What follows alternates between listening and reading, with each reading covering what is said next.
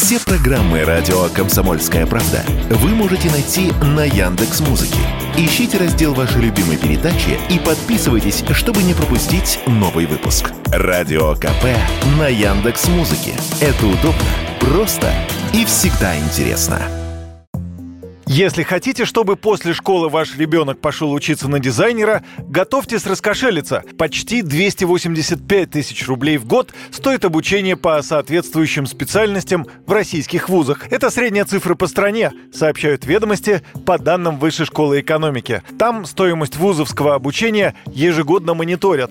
И недавно обнародовали данные за ушедший 2022 год. На втором месте по дороговизне управление водным транспортом. Около 200 660 тысяч в год. Также в пятерке международные отношения, политология и реклама и связи с общественностью. Почему так дорого? Радио «Комсомольская правда» объяснил эксперт по трудоустройству и реализации в карьере Гарри Мурадян.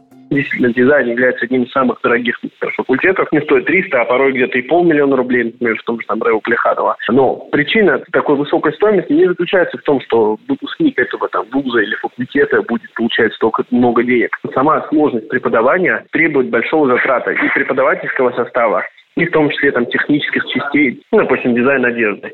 Им же нужно постоянно закупать оборудование в виде швейных машин, тканей, постоянно их возить на всякие конференции, выставки, мероприятия, делать какие-то специальные мастер-классы. И это приводит к удорожанию стоимости. И это существенно дороже, чем условно изучать фундаментальную математику.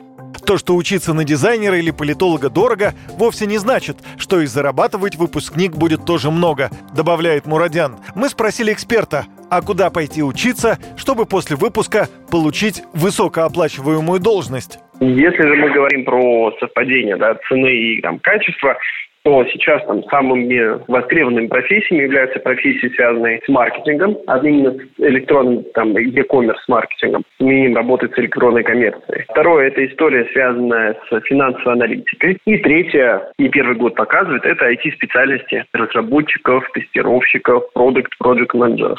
Скажем так, этому можно научиться, если пойти там на условные курсы какого-нибудь Skillbox или Geekbrains, но если хотите фундаментально, скажем так, получить навыки зарабатывать намного больше – лучше идти в любой технический вуз на направление, связанное с IT либо математикой.